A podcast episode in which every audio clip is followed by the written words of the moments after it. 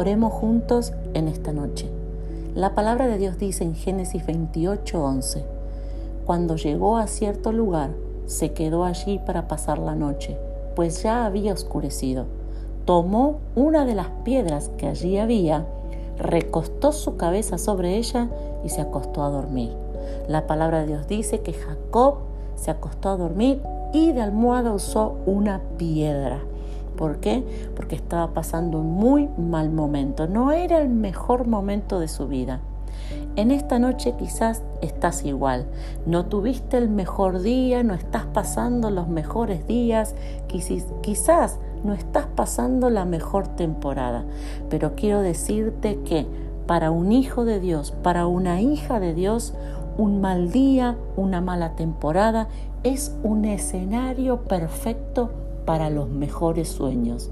Jacob se acostó y aunque estaba con una incómoda piedra como almohada, tuvo uno de los mejores sueños de su vida, un sueño que lo direccionó, un sueño que lo envió a uno de los mejores lugares.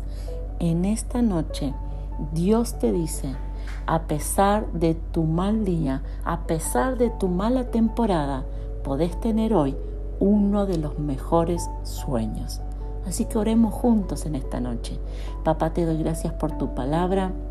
Te doy gracias, Padre, por el poder que tienes de crear cosas maravillosas en los peores escenarios.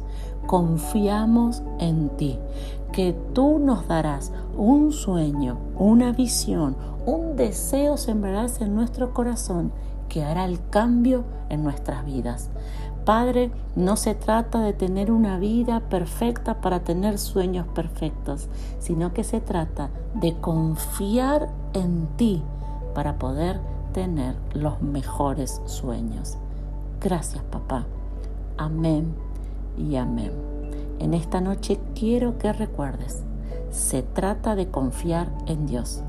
No de una vida perfecta para tener sueños perfectos, sino se trata de confiar y creer en Dios hasta el último minuto del día. ¿Para qué? Para poder tener un sueño que sea un antes y un después en tu vida.